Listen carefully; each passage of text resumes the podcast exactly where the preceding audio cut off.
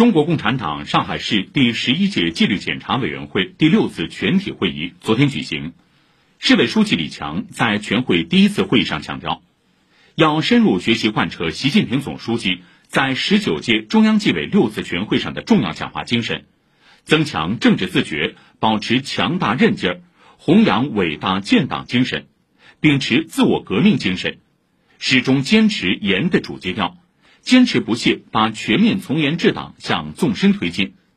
为上海加快建设具有世界影响力的社会主义现代化国际大都市提供坚强政治保障。市委副书记、市长龚正，市人大常委会主任蒋卓庆，市政协主席董元虎，市委副书记于绍良出席会议。市委常委、市纪委书记、市监委主任刘学新主持。李强指出。要深刻领会全面从严治党，使党在革命性锻造中更加坚强有力；深刻认识全面从严治党探索出依靠党的自我革命跳出历史周期率的成功路径；深刻认识全面从严治党永远在路上，是奋进新征程的强大政治引领和政治保障，以永不懈怠的顽强意志、永不停歇的斗争精神。打好党风廉政建设和反腐败斗争攻坚战、持久战。李强指出，推进全面从严治党要坚持稳中求进，保持强大韧劲儿，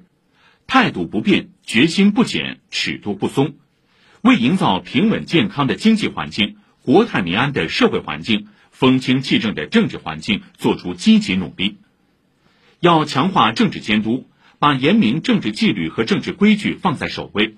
引导党员干部始终向党中央看齐，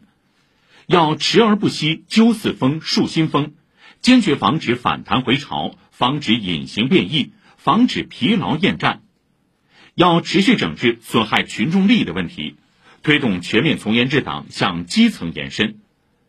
要以零容忍态度惩治腐败，实现政治效果、纪法效果、社会效果相统一。要更加注重做好巡视巡查后半篇文章，在筑牢思想防线和制度防线上下更大功夫，更好运用相关成果，以发现的问题推动查补漏洞，深化治理，防患未然。强化全链条责任落实，四责协同要抓深化细化，监督体系要抓融合贯通，科技手段要更好助力，持续努力织密监督之网。